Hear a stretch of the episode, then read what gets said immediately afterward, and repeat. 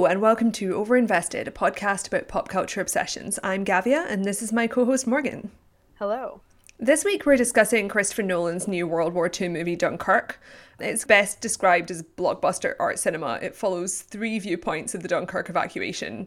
So there's the hour long journey of the two Air Force pilots who are crossing the English Channel, um, a day long journey of a civilian rescue boat, and the week long wait for about 400,000 soldiers to be rescued from the beach. It has a really large ensemble cast, but kind of nominally the main character is a British Army private who's played by a young actor named Fionn Whitehead. I believe he was 18 or 19 when they were filming it, and basically no one had ever heard of him until this film. Then the other cast members are Mark Rylance, who is probably my favourite actor in terms of sheer performance. I love him. he's um, you know, he's a middle-aged British theatre actor and he's playing I say the captain, but basically just the owner of like a very small civilian boat and he and his son and another teenage boy take the dangerous journey across the English Channel to go and try and rescue soldiers. Um, then Tom Hardy plays one of the Air Force Spitfire pilots. Harry Styles obviously is in this film, a lot of publicity. He plays a very minor but significant role as another British Army private who meets up with Fionn Whitehead's character on the beach. Kenneth Branagh is playing a military commander who's kind of managing the evacuation from the Dunkirk beaches. And also there is Cillian Murphy who's playing a soldier with PTSD who gets picked up out of the water by Mark Rylance's boat. And then there are many many other British men in this film. Basically, yes. it's an entire film about British men. this is an accurate fact that is correct about Dunkirk. Many white British men with brown hair. Yes. In this movie. There's one man with blonde hair, and that is as far as diversity goes in this drama. Yep. Yep. so this movie has been getting a ton of rapturous critical attention. And I went and saw it and had a very similar reac- reaction, I think, to most of the critics who were writing those rapturous reviews, which was basically that this is easily Christopher Nolan's best film, and I think an absolute masterpiece, and probably the second best war film I've ever seen after The Thin Red Line, which we won't get into, but which I highly recommend to anyone who's interested in this kind of thing, or indeed any person who watches films, because it's a absolute masterpiece. Um, there was a lot of press leading up to this about Christopher Nolan stepping away from sci-fi and kind of genre films in that area although of course war movies are a genre in and of themselves but the interesting thing about this film is that it features an interlocking structure that is quite similar to some of the other stuff he's done before, but without that sci fi element. And I think that that allowed him to play to his strengths in a big way without having a ton of expository dialogue, which is one of his weaknesses in some of his less great films, such as Inception, which is a movie I enjoy a lot, but which is basically like an hour and a half of people explaining things and then an hour of action, which is not a great ratio, I would say. This movie has like 20 lines of dialogue total. Yeah, it's There's basically it's a feature length film that is just the action sequence from the end of another film, mm-hmm. but it doesn't play like that because it's very much not kind of Hollywoodish. Yeah, there's there's absolutely no tropes in this film, basically. no, and what is so interesting and engaging about it is that it's an incredibly stressful and suspenseful movie with characters you really, really care about. And I think I saw in an interview him talking about how the you can really feel empathy for characters in a film just by the sort of physical situations that they're put in, which is exactly what happens in this movie. And I thought was an interesting comment coming from someone who does not seem to have a massive amount of interest in the characters in his films in the past at least from our perspective. Obviously, I can't know the inside of his mind, but he seemed more interested in the sort of technical side of things, and that seemed like a very insightful point to me and it's exactly what happens in this movie. You don't know anything about the backgrounds of almost any of these characters. You're really presented with what is happening to them in this moment in a very very physical way particularly Fionn Whitehead's character who's supposedly named Tommy according to the credits but I don't think you ever hear that spoken think they probably just needed a name for him in the script. Um, he says almost nothing the entire film. I thought his performance was superb, but the stress you feel for him is completely based on just watching him having to endure this situation. Yeah, and I think we, we are going to talk a lot about Christopher Nolan's work as a technical director. Probably going to be using the word technical too much. I don't really mean that in the sense that it's cold. Like he does, he's really amazing at directing actors, which is kind of an obvious thing to say. But um, in our other podcasts about uh, Christopher Nolan movies, I think we are quite critical of the way that he writes characters, and often there's a bit there's a lot of kind of bad exposition and poor dialogue and that sort of thing. But he is consistently really amazing at getting good performances out of his actors, um, and that's kind of what this boils down to. And he's working with like people who've never been in a movie before and people who are massive movie stars, and everyone gives these amazing, really pure performances that aren't kind of overly stylized and are completely about like the immediate experience of being in the moment of something really horrifying and stressful. Um, so it's like he's taken away a lot of the things that he's bad at and replaced them with only the things that he good, he's good at, which I think is something um, that a lot of people have picked up on this film. Like we were kind of joking right after we both saw the film, we had the same reaction, which is that he fixed his main problems from other films, which are dialogue, exposition, and really poorly written female characters by removing all of those things. There's basically no dialogue, there's no exposition because it's not necessary, and there are absolutely no female characters. You know, there's a brief moment where a nurse says a line, kind of thing. yes. uh, but he has he's solved that, and um, the film is much the better for it. Yeah, and that is sometimes what it takes, sadly, for male directors is to just not have women which is not a long term solution to the problem. But for this, this is a film where I can instance, accept it. In his other yeah. films, I accept it much less. well, right, because in this context, that's actually a realistic depiction of what was going on. Which, in most cases, if someone said that, I would roll my eyes and be like, "Please!" But literally, like half of this film takes place with these boys running around on Dunkirk Beach trying to figure out how they're going to get across the English Channel. And like historically speaking, I recognize that there were not a lot of women in that situation. Yeah, right. I mean, there so, were like, definitely women on the civilian boats, and he does show some right in the background. Yeah. So he could have chosen to focus on them, but instead he gave us Mark Rylance, and it's very hard for me to argue with the presence of Mark Rylance, even yeah. from an ethical perspective. it's fine, but also by having Mark Rylance and his son and then this other boy from the town who sort of works on his boat and jumps in as they're leaving because he wants to be involved even though he's not old enough to fight they're presenting this kind of other component of masculinity that isn't of the right age to be fighting in the war. Someone was saying this on Twitter in a review, I think and I thought that it was really that was a really insightful point, right? Because these are people who are either too young or too old to actually be in the army or the military, I should say, but wind up going anyway. And of course, as you say, there were women too, so he could have done that. But I felt like showing all these different men at these different stages participating was really interesting because of what the movie is kind of saying and not saying about masculinity. Like this is a war movie that has none of the kind of like rah rah. I mean, it doesn't have stuff. fighting. It's literally a movie right, where almost yeah. every character is a soldier, but they're not fighting because they're just they're basically escaping in the aftermath of a colossal defeat. You know, the kind of the premise, if you're not familiar with the Dunkirk history, basically there was 400,000 soldiers, mostly British, but there were some French and Canadian um, soldiers there as well, on this beach, essentially waiting to be massacred by the German armies. And at first they think we're only going to be able to evacuate about 10% of them and by the end they've managed to evacuate like over 300,000 through sending over kind of navy ships from Britain and also this fleet of civilian boats.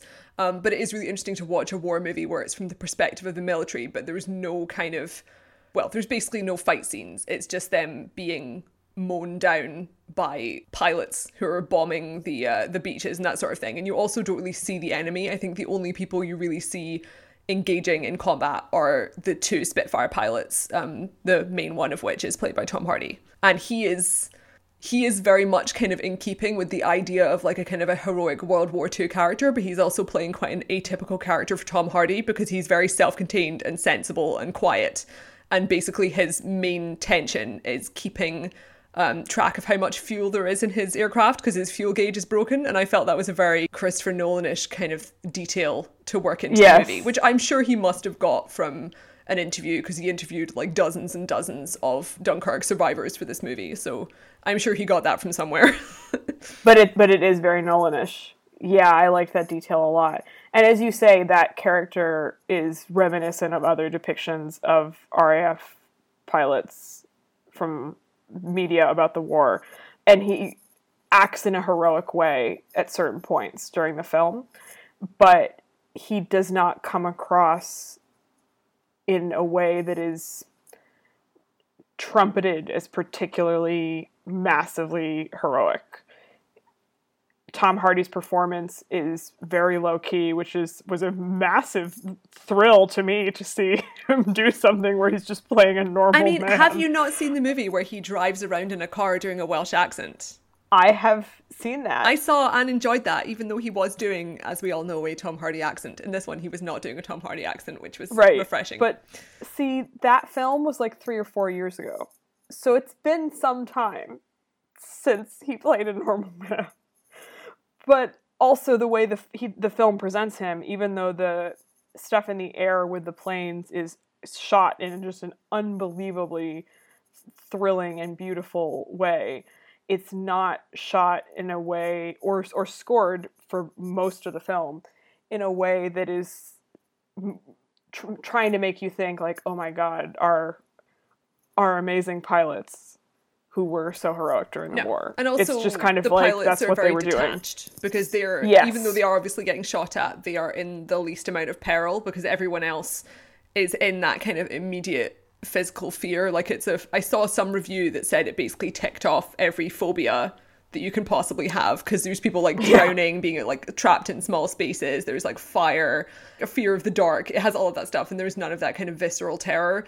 And I saw somewhere a list of movies that Christopher Nolan listed as his main influences, and one of them was Alien, which I found really yeah. interesting. They obviously don't show the monster, which would obviously be the Nazi army, but like it does still have that tension, rising horror of invisible enemy. Yes. And I think the fact that you basically never see the Germans is really interesting and effective because I think it was Manohla Dargis said this in the Times that A, it's obviously everyone watching this film is going to know enough minimal history about World War II to know who the enemy is. So he doesn't need to explain it, right? It's not necessary but also by not having them there and not having this be a fight, which of course the historical event was not, all the opportunities for showing this kind of male bravado or machismo are not there. Like they're literally just trying to not die, which in many cases is not out of their hands because they're sitting ducks on a beach being bombed, right? And so what I found particularly sort of affecting about it in terms of what it's saying about war is that they're really, really powerless. And so the enemy really is just this like faceless being who they can't do anything about. And the theoretically like heroic act of like killing a Nazi is so irrelevant in this context. Yeah, like, I mean the whole film to not die. is people trying to escape, and the main character, yeah. allegedly Tommy, but the, the main character, you know, he's doing stuff that under the kind of traditional World War II movie standards would be perceived as unheroic and cowardly, even though we don't, I mean, one doesn't think of it as cowardly because he's just trying to survive, but um, they do kind of tackle that later on because Harry Styles' character is someone who does do really selfish stuff to try and survive and he feels guilt about it, whereas Fionn Whitehead's character really doesn't. But one thing I found interesting about um, the way they did or didn't show the Nazis was that the camera is really always from the point of view of not like a specific character, but just like as if you are one of the men on the beach. So there aren't really any shots where they're kind of zooming around in a helicopter or whatever. Like I did see an interview with Nolan where he said they'd stuck cameras onto the actual Spitfires. Um, so all the Yeah. scenes where they've, you, I mean, you can tell when you're watching the movie if you know about it, but like all the scenes where they have these aerial battles, it's very clear that you're literally just in one of these planes. And then Yeah. when you're down on the beach, you know, you're in the water with the men, you're on the beach with the men. There's no point where it's kind of an unrealistic shot to be from. And that really adds to everything. It's so immersive. That's why it's kind of bears rewatching. Like I'm probably going to see this film again just so I can pick up on kind of the way that he uses the camera to put you right in the middle of the action. Well, and that ties in with the three part structure as well. So if people haven't seen this film, you were saying that it, in the intro at the beginning that it's follows these three plots basically, and that they cover different spans of time, but are spread throughout the movie, not necessarily in an equal way. Like you don't see as much of Tom Hardy as you see of Fionn Whitehead, but they're spread throughout the movie from the beginning. And the one is a week long, one is a day long, and one is an hour long. And so I was reading an article about this. I can't remember um, who it was by, but I have the link, so we'll put it in the the description. Um, that basically Tom Hardy from his plane sees most of the action of the film, or the climactic action of the film, right at the beginning of the movie, which isn't really a spoiler because you don't know what it means yet. And then the people on the ground are all experiencing it. And the way the things link together, I don't think it was immediately apparent to me what the sort of thematic significance of that was. I just knew watching it that it really worked because I was so stressed out. I mean, normally when I'm watching a film, I'm really analyzing it in my head. Like, that's just the way I process things. And this one, I was doing that a little bit, but mostly was just like, I am very stressed out by all the gunfire and the bombs. like, there's a lot going on here in a great way. But that the fact that you're seeing all these things from these different perspectives and that they link together isn't just a kind of clever trick. It's that all of these people are participating in these different ways and they can't quite get to each other, which of course is what they're trying to do is to get these people across the channel. And that that sense of alienation is sort of pervades the whole film, I think, which gets back to the fact they don't talk very much. Like the main guy, you really feel with him, but he just is sort of stranded in this situation where his humanity has really been degraded. And so the film isn't about attempts at connection in any particularly psychological way, but you do see this get this sense of like distance between people and sort of the different structures of the military and the civilians, which I found really, really interesting. And I feel like if I go and see it a second time thinking about that, that a lot more will sort of appear. Um, and it's definitely a film I think that when you can watch it and just viscerally experience it in a really kind of incredible way, but that there's clearly so much going on underneath that it will reward multiple viewings, which I always think is a sign that the a movie is really, really good. Yeah, no, about the dialogue thing, that kind of just as you were saying that, that made me realize that I think the people in the civilian boat, Mark Rylance and his uh, the two boys, they do have more dialogue, and it's because their characters have the energy that they can afford to having conversations and being empathic towards each other and towards the soldiers they, they rescue whereas the main character is just consistently exhausted and spends the entire movie trying to get into boats and then being bombed out of boats and falling back in the water so they don't have the energy to talk and that's really realistic Yeah, I hadn't thought about that either, but that is definitely. I mean, I realized that obviously like Mark Rylance talks more, but I hadn't really thought about that, and that's completely true, and really does color the way you think about those characters and the way you think about the movie as a whole. Um, one of the things that happens is that Mark Rylance and his son pick up Cillian Murphy out of the water, and he's suffering from shell shock, and uh, the that's where the real link between the civilians and the military comes in, and it is so stark the just complete disparity of their experiences even as they're on their way to Dunkirk to become involved in this clearly with some awareness of what they're getting into but obviously not the awareness that he has having experienced it himself Although with Mark And- Rylance's character, he's presumably in his 50s, so he's probably a veteran Yes. of World War One. Yes which you definitely wind up like thinking about a lot as you're watching. But like he has two young boys on the ship who are r- raring to go and obviously don't know what they're getting into.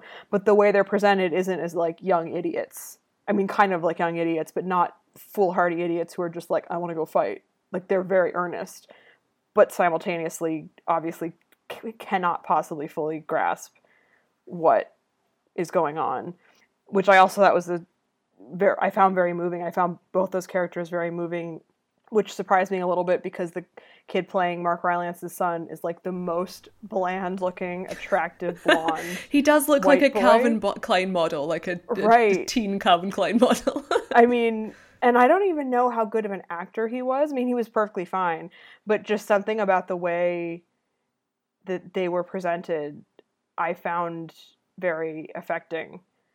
Like they just clearly really wanted to help. Well, I think Nolan, when he was making this film, he's clearly, obviously, really into the Dunkirk story, but he was very much focusing on the kind of community patriotism mythos that's really very much part of the British kind of idea of the Second World War. So, I mean, if you're in the US, I'm not really sure if this is the same in the US, if it's more about fighting, but in the UK, I would say the bulk of my World War II knowledge, like just from stuff that I was taught at school and stories I heard, was all about what the civilians were doing. So it's all about, you know, make, do, and mend and people pulling together and kind of community spirit and that sort of thing. And even though I'm not especially familiar with the Dunkirk story, that's basically what this is about because it's not about any kind of defeat of the enemy. It's all about people kind of pulling together and um, doing the kind of more everyday heroism kind of stuff. So it makes sense that the two boys have been growing up on basically World War II propaganda in their media throughout the past couple of years of their lives. And that propaganda has all been about doing your part from the home front while the soldiers are overseas. So instead of them being like, oh, we're going to kill some Nazis, like their automatic response is that they want to get in a fishing boat and like Yeah. be part of the rescue effort. Yeah, when you learn about World War II in the, I mean, at least in my experience as a sort of kid in the U.S. public school system, um, you definitely learn about sort of home front propaganda stuff. There was rationing, and people would sort of donate their loose metal objects to be turned into planes and whatever. Um, but because we weren't an active war zone, except for Pearl Harbor, um, it- it's not the same thing. And I think you learn much more about the the fronts, the European front in particular, because it's just what everyone's obsessed with, even though it wasn't, you know, more significant than the Pacific Front. Nobody, of course, learns about Dunkirk in America. It's not a thing that is ever discussed because we weren't involved. Therefore, it doesn't exist. So, who cares? um, I think probably the first time I'd ever heard of it was Atonement, which I feel like we can we can return to later. Yeah, we have But- several recommendations of previous podcasts that we're going to recommend at the end because we've Yeah. done several relevant ones. oh man. Um but one of the things I found the most interesting about this movie and that I was even thinking about while watching it through the the haze of you know shells coming down on the the poor young brown-haired boys was the way the movie does deal with sentiment and this idea of you know the people coming together and you know rah rah England whatever because the first two thirds of the film, maybe there's none of that at all. I mean, like zero. And then in the end, when they kind of start, the little boats start to arrive. There's like one or two shots, or you you see the this makeshift fleet coming in, and there's a sort of swell of Hans Zimmer music that sounds very inspiring. And then literally they cut to a different section of the movie after maybe 30 seconds and it's over and you're back to whatever terrible thing is going on.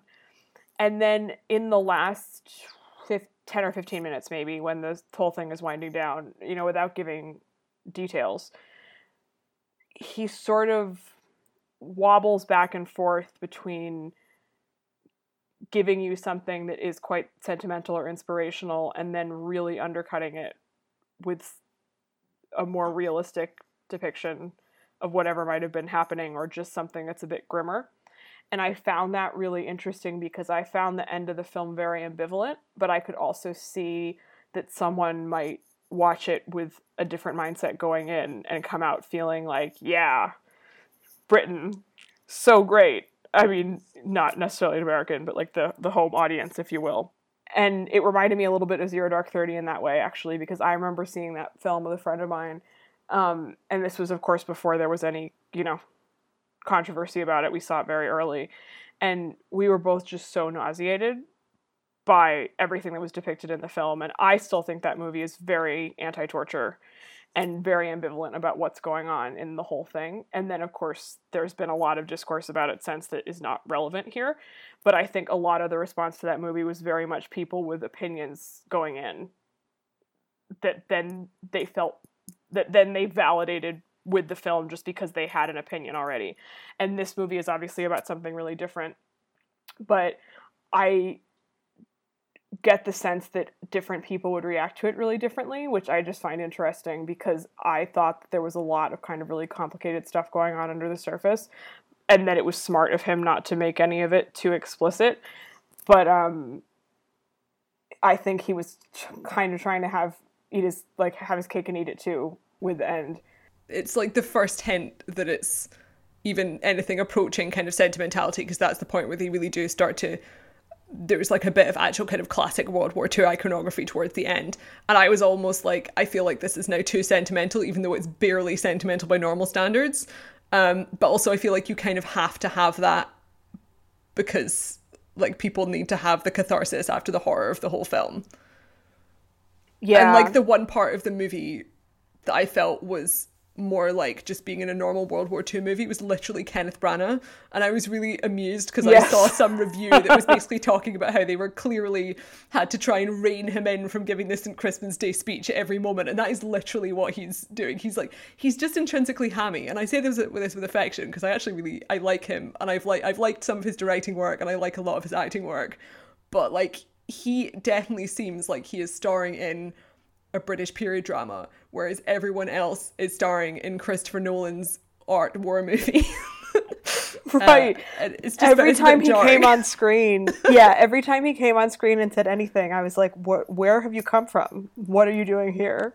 What's going on?" This would be like the one thing I would have changed about this movie. I mean, it's fine, it's entertaining. It does not, it did not massively impact my experience, but it did throw into relief what the rest of the film was doing and how different it was from other movies, most other movies of this type, because it's so not right for what's going on. And he's not in it that much. Again, this really, it's not like it ruins the film by any stretch of the imagination or even the stuff he's in, really. But he is doing something different.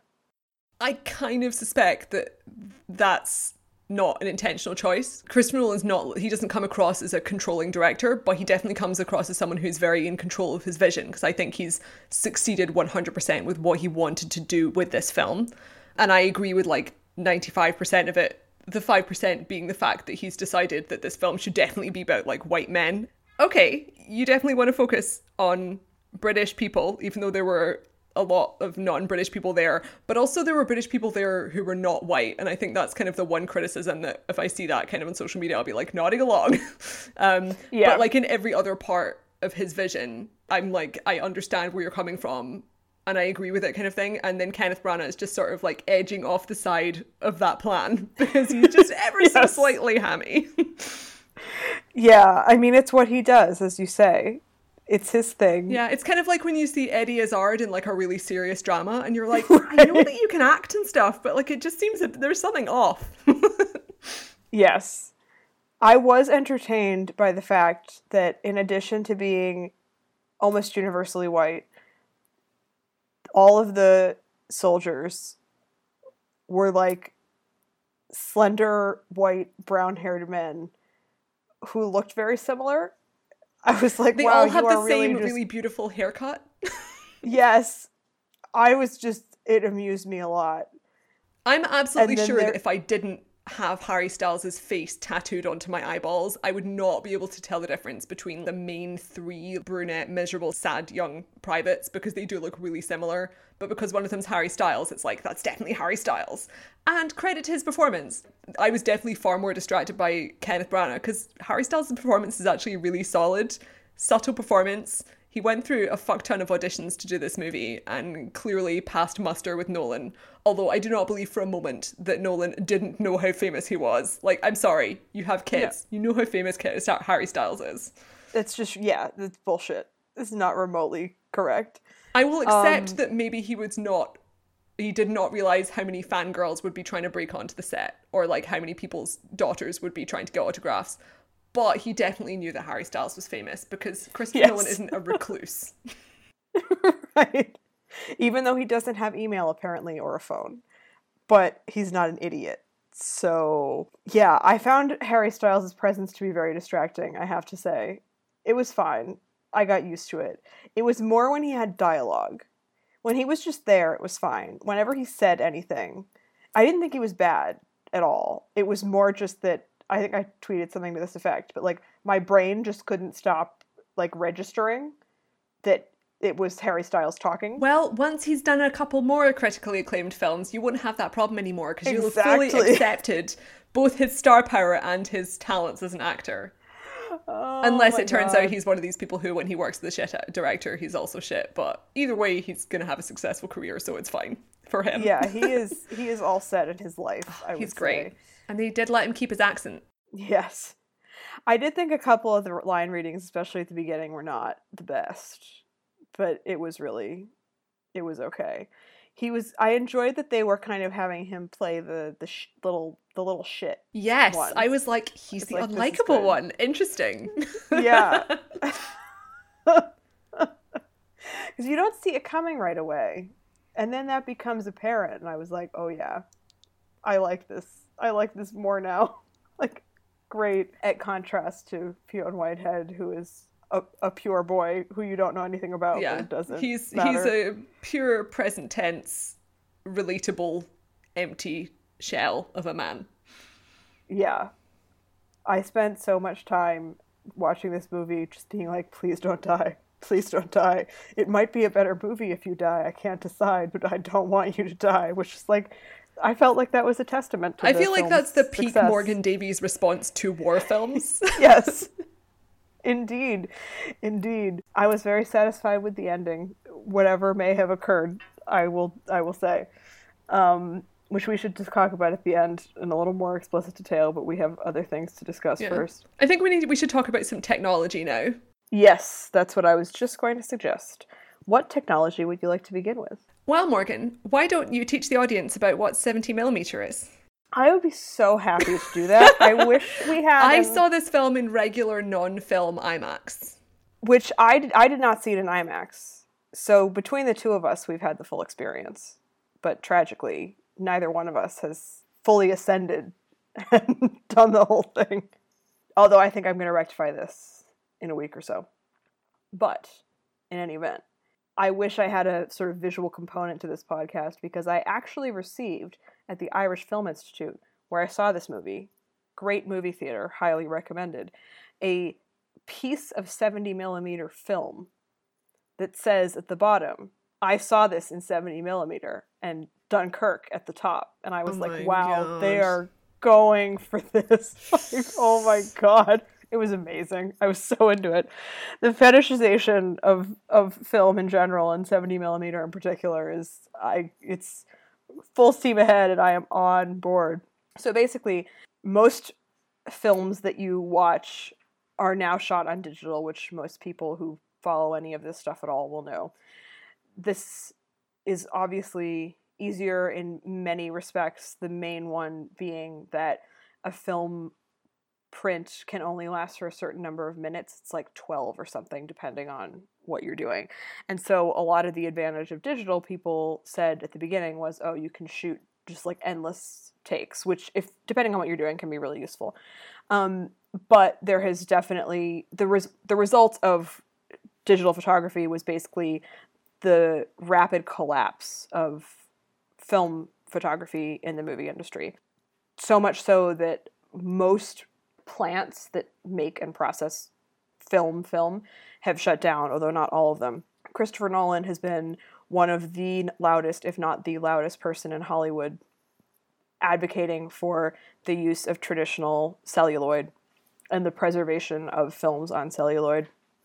And he shoots all of his movies on film. He's really, really obsessed with it. I am uh, share his views on this, although I think that digital is totally appropriate in other, you know, situations. So normally if you see a film on film, which again, usually you don't anymore. Even if a film has been shot on film, you would see it projected in your regular movie theater on a digital projector. It's made on 35 millimeter film, which is 35 millimeters wide, as you would expect. 70 millimeter film is 70 millimeters wide, which is obviously bigger. Back in the day, films were shot on 70 millimeter more often, but it was never the norm. So Lawrence of Arabia and 2001 and other films from that general era, sort of mid 20th century, were films with wide sweeping vistas. You get an incredibly high level of resolution from a larger print as opposed to 35 millimeter, which is smaller. But this fell out of fashion and particularly fell out of fashion once digital came to prominence. Recently, Paul Thomas Anderson shot The Master in 2012, I believe, on 70 millimeter, and it was a huge deal. That's the only other film I've ever seen on a 70 millimeter print, and it was absolutely beautiful. And then Quentin Tarantino shot The Hateful Eight on 70 millimeter, and that received the widest release of of of a film on 70 millimeter prints in cinemas in a long time. Harvey Weinstein like bought up all the projectors and whatever. This film was also shot on 70 millimeter and is receiving a massive release in the United States for a film shot on that medium. I think there are like 125 projectors that are actually showing prints of this in big cinemas. Some in IMAX, some not in IMAX. So you would be going and actually seeing a film projected on film as opposed to the digital projection. This is all very wonky and I've been talking for a long time. But it, it does make a difference in your viewing experience. It doesn't mean that if you go and you're not seeing the film that you're not like seeing the movie. But I saw this on 70 millimeter at not an IMAX screen, but quite a big screen with really good audio as well.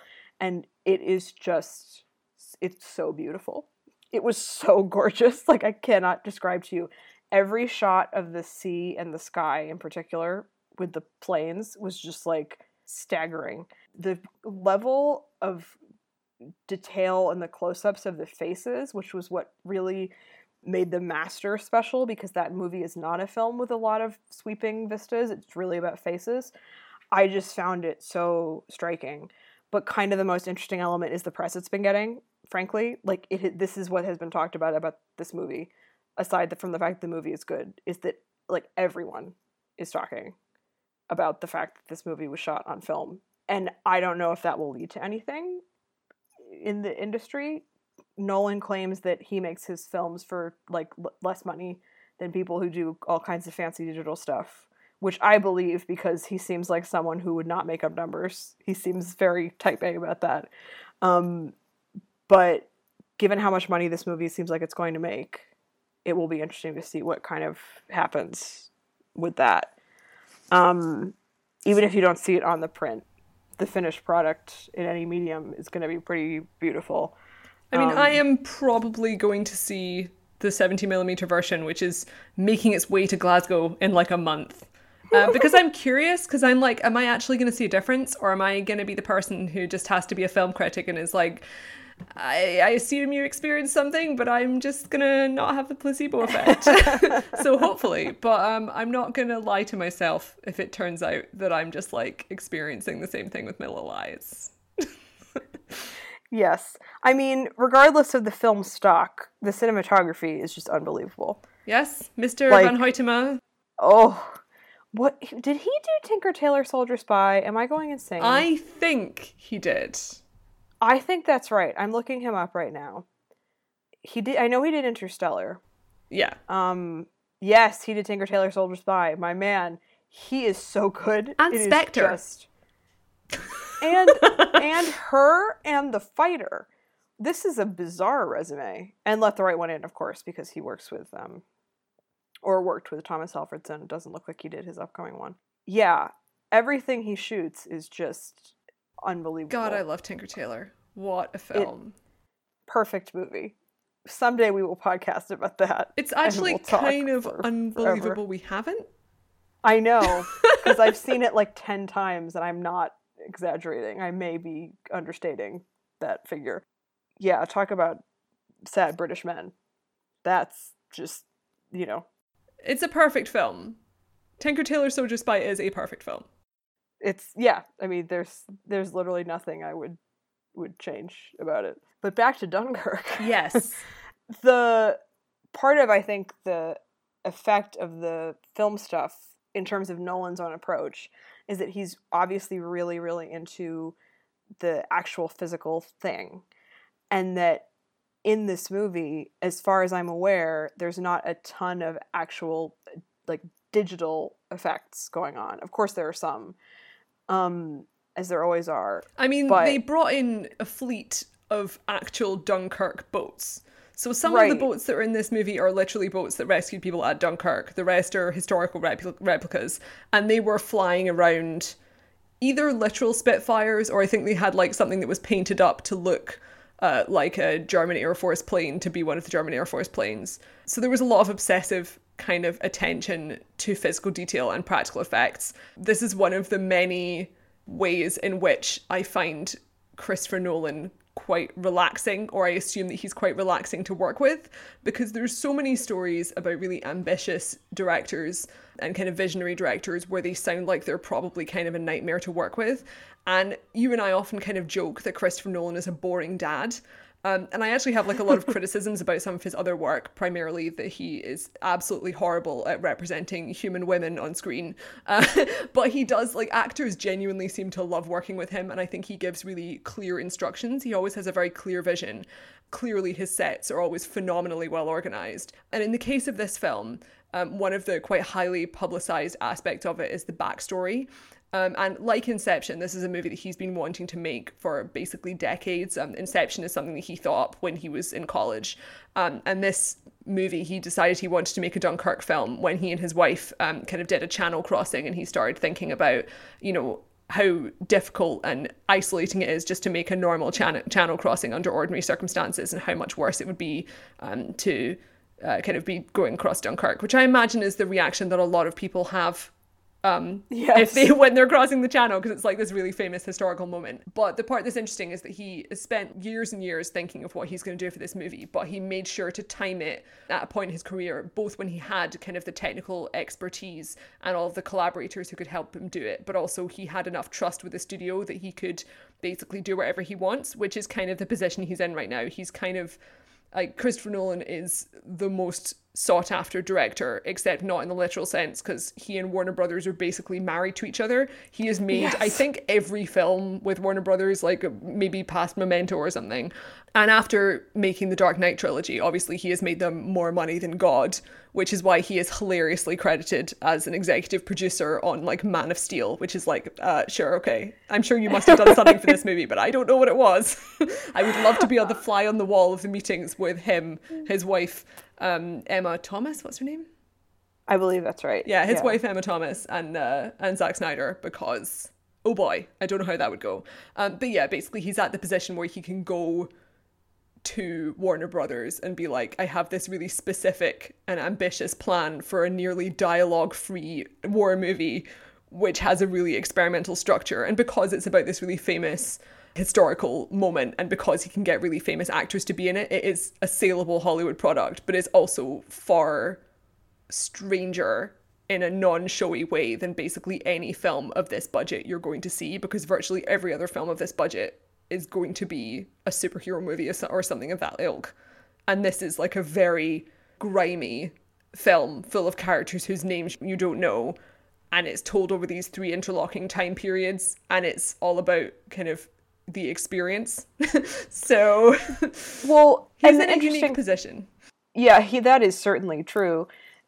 But the interesting thing is that this movie is obvious. it's clearly making a ton of money everywhere. Obviously, in the UK, it is going to make just gazillions of dollars.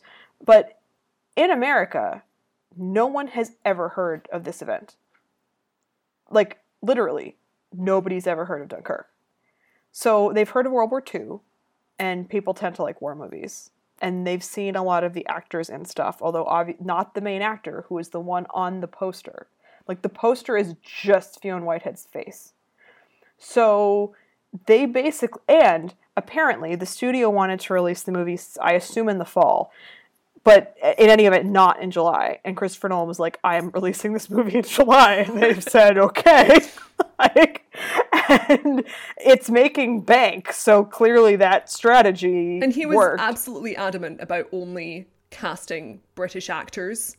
Definitely should have cast some non white British actors because it's just bad. It's just bad. But he was like very adamant about not casting American movie stars, which is definitely an issue especially in historical dramas where it's like you have someone who's pretending to be British or someone British pretending to be American and also people who are like 30 pretending to be new recruits in the military. And in this he was like I am going to cast an 18 year old English boy to play a soldier at Dunkirk. And he did and it was much better for that.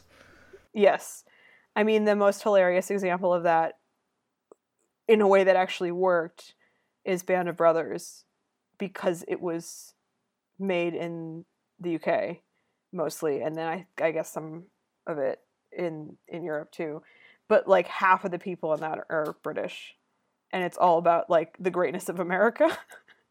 and they're all great, so it doesn't matter. But it's, it's always just Damian Lewis, funny. literally Henry VIII, right? Who is playing the embodiment of like the American spirit in Band of Brothers. I mean, he's playing like a renowned American war hero who is like a saint. I mean, it's just it's hysterical.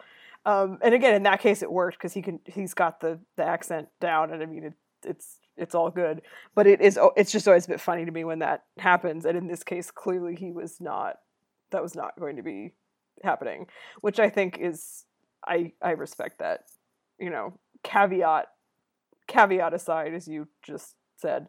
Yeah. So we get Cillian Murphy again for the millionth time in the Christopher yes. Nolan over. And um, once again, he's crying and he's very good at it, which I I was quite amused because in one of the Christopher Nolan many interviews I saw, he was kind of talking about how like yeah he he really always wants to get get like a fresh performance from people. So he either hires someone who's completely new or he makes sure that there's a fresh performance from one of the actors he works with a lot. And I'm like. I adore Cillian Murphy and think that he's a world class talent. However, I feel like there's definitely a trend in the roles that he gets with uh, with Christopher Nolan, and also I think everyone has noticed that Nolan really just loves to cover up either Tom Hardy's beautiful face or Cillian Murphy's beautiful face, or both in the majority of the roles. Because this is the millionth film that Tom Hardy has done where nearly his entire face is obscured, and it was very surprising to see Cillian Murphy's face in this one. To be in in Nolan's defense, I think this is actually quite a different role than anything Cillian Murphy has done with him. So, you know, it's it's okay. I mean, um, it's and I I love this role. You know, yes, extremely troubled, weepy, and slightly morally ambiguous is absolutely the Cillian Murphy zone. yes, but with Nolan, he's played a spoiled rich kid and a psychopath. So, you know, it's new territory. Fine um, And also, he clearly, I we should add the the addendum that he ev- he cast Irish actors too, because Cillian Murphy is in it, and the the boy in the boat, the Mark Rylance's boat is Irish yeah. as well, pretending to be English. Yes, yeah, so slight diversity amongst the white people of the British Isles, getting a little bit in there. I was gonna compare this to Atonement earlier which I feel like we should do, albeit briefly, just because it is so. I thought about this midway through the movie and then just thought, oh my god, poor Joe Wright. Man, if people have seen Atonement, there's a long sequence, sort of two thirds of the way through that movie, maybe, that takes place at Dunkirk. And I truly feel that it has been destroyed by this movie. But as a whole, like, like people people are really obsessed with the Dunkirk sequence uh, from atonement, right? We I mean we did a podcast about this, so you can find Yeah. our atonement podcast later, but because I was watching that, you know, five or whatever years after it came out, I wasn't really so aware of the conversation about how exciting that sequence was. So as a whole, Atonement is like nothing like this. So if you're really obsessed with the technicalities of the single shot drama of the beach scene, then yeah, maybe that's been overshadowed by Dunkirk the movie, but otherwise there's Oh, really no I mean, overlap, so it's fine. I don't think Joe Wright does not need to feel as bad. a film is like destroyed, obviously, but that was definitely like the crowning moment of that movie, and I just and like the only cinematic representation in a major way of Dunkirk, and Yeah, I was I mean, like, oh, stylistically, they are no. also really different because the one in Atonement is intentionally really theatrical and they have all these kind of shapely bursts of smoke and that sort of thing. And also, you're following, like, it is intentionally a really sen- sentimental film. Oh, so yeah, I'm not especially concerned. I just, I mean, I'm not like concerned in the sense that I'm like worried about Joe Wright, director of Pan. It was just one of those things where I thought, wow, this has rendered this, at least to me, like irrelevant. Not the whole movie, but that specifically. And I, it will be interesting to rewatch some of the other World War II stuff that is more sentimental and that's okay. I mean, films do try to do different things. Like the the stuff in Atonement is attempting a completely different thing than this movie. But something like Saving Private Ryan, which has an absolutely different objective and is a movie I don't like anyway, and so people who love that film are going to keep loving that film and that's obviously fine, but like I have just never liked it. I think it's way too sentimental and just schlocky. Um I think I just think it will be interesting to sort of look at that in the context of this film, right? Not that it's going to have any impact on that movie's legacy, but in that movie, you do see the Nazis a lot. And when the American soldiers get shot in that film, they bleed a lot.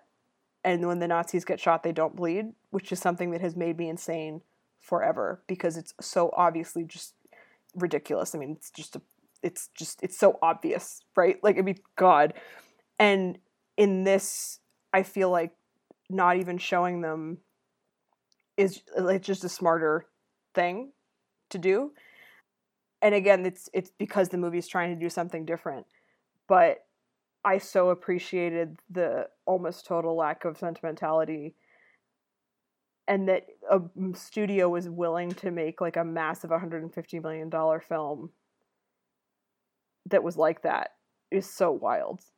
I mean, I'm glad that we have a director who's in a position of power to do that because I think he basically is the only person in Hollywood who could get that made.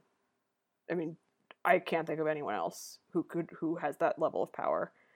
Which I guess if we can talk about the end just for a couple minutes before we stop. So if you don't want to be spoiled, stop listening. Um, the very very end of the movie where um, Fionn Whitehead is reading the Churchill speech, and then like a couple things happen sort of rapidly in succession. So Tom Hardy actually manages to land his plane, which has run out of gas, instead of crashing it, which is obviously what I expected to happen, and I think probably most people did. But then he immediately gets so you get this like he lands his plane, it's great, but then the Germans immediately come get him, and that's the only time you see them in the film, I think. And then he's Fionn Whitehead is reading this speech about how like we will never surrender, whatever. It's very famous. But the last shot of the film, I mean, meanwhile, Harry Styles is like celebrating with the civilians outside the train as they're pulling into the station, which was entertaining to me. But the last shot is of Fionn Whitehead's sort of like almost expressionless face, and it fades out. And I just thought it was so interesting to end it that way because it isn't this celebration of anything. Yeah, because I, I mean, I feel like, like you said earlier, um, like obviously there's going to be people who are going to have a very wide range of reactions to that, and I think because that speech is so famous and overpowering, a lot of people are just going to be engaging with that in a kind of really intensely emotional way and being like, "This is the victorious ending," which is fine. But I was I'm much more of a kind of misery person. So, so I think you and I probably had a similar reaction, being like, first of all, Fionn Whitehead's kind of ending, where it's like, I didn't even really notice his expression actually in that scene. But what I was thinking about is the fact that obviously he and all the other soldiers are just going to be sent out for another five years because Yep. it's it's 1940. Um, and Tom Hardy's character is almost certainly dead because he will be a prisoner of war and will probably be sent on a forced march to a work camp in somewhere in Germany. Yeah, But I, I loved the ending for Tom Hardy's character because he is the person who's having he's the person who's having an adventure story in that movie, even though he's like Yeah. the person who has the least developed character because he doesn't have any emotional reactions to anything. But he's having this adventure story and it's not going to end well for him, but it still works within the confines of like heroic fighter pilot tropes. Yeah, I agree. And I was really nervous actually as it got to the end of the film that he was going to survive because I just felt like It's at too a certain hackneyed. point right, like some and someone has to die because most of the central characters in the movie survive. Which is actually realistic because they got like 330,000 people off the beach, which is nuts. Yeah, and I think the decision to let Fionn Whitehead survive was really smart because I think it would have just been too nihilistic to kill him off. But somebody has to die, and like, oh, so many of those pilots died, like in the course of the war in general. Like they were the, the RAF was the the highest casualty rate by far in the British Army and possibly in any of the Allied forces. I mean, they just died. It- was it was horrible. And this was such an Um, amazing and unique depiction of that because, I mean, I feel like I must have seen a lot of movies or TV shows that had RAF pilots in them. I mean, I can't remember any specifically, but it just feels like such a familiar Yeah, story type.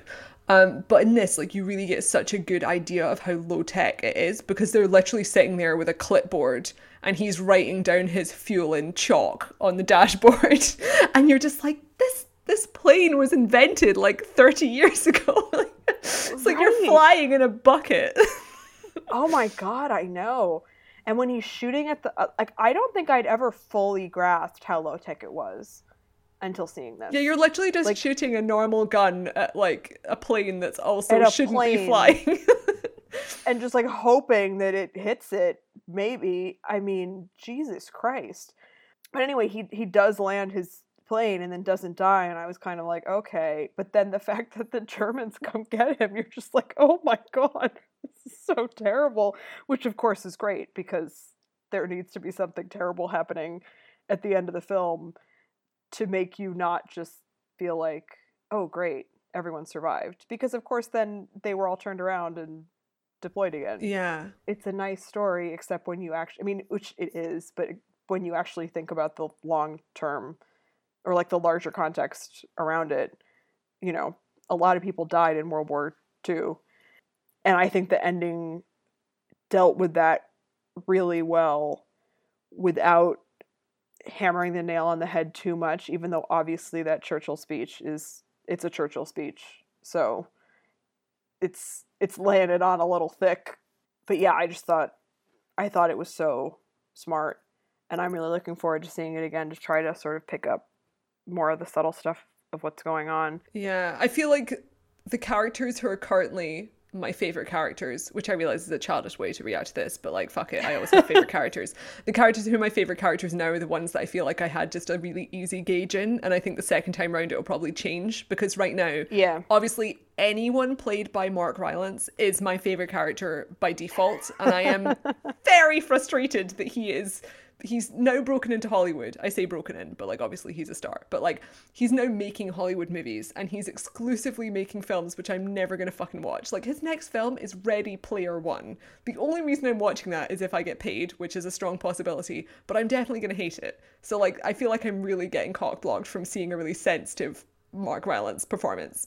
But yeah, he's brilliant in this and just just seems like a wonderful, wonderful man. I love him I love him. Every love him performance so he does. much. I think like right after I saw it, like my entire review of this movie was just a single tweet where I said something like, "I think Mark Rylance's soul is so big for his body that I can like touch it through the screen," which is yeah, that is true I am It's I am a 50 year old British stage actor stan, it turns out. But yeah, he's my favorite and then the other favorite I have is Tom Hardy.